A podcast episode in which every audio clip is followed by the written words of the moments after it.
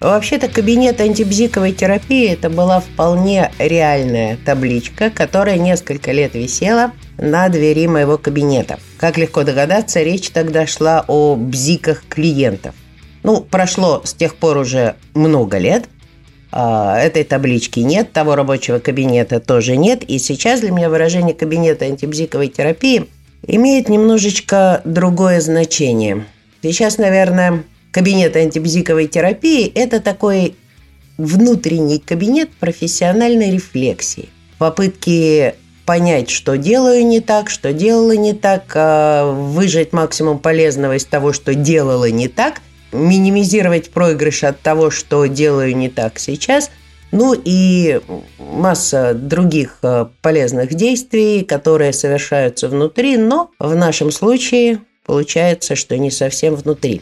Во всяком случае, я приглашаю вас на такие вот сеансы профессиональной рефлексии в кабинет антибзиковой терапии.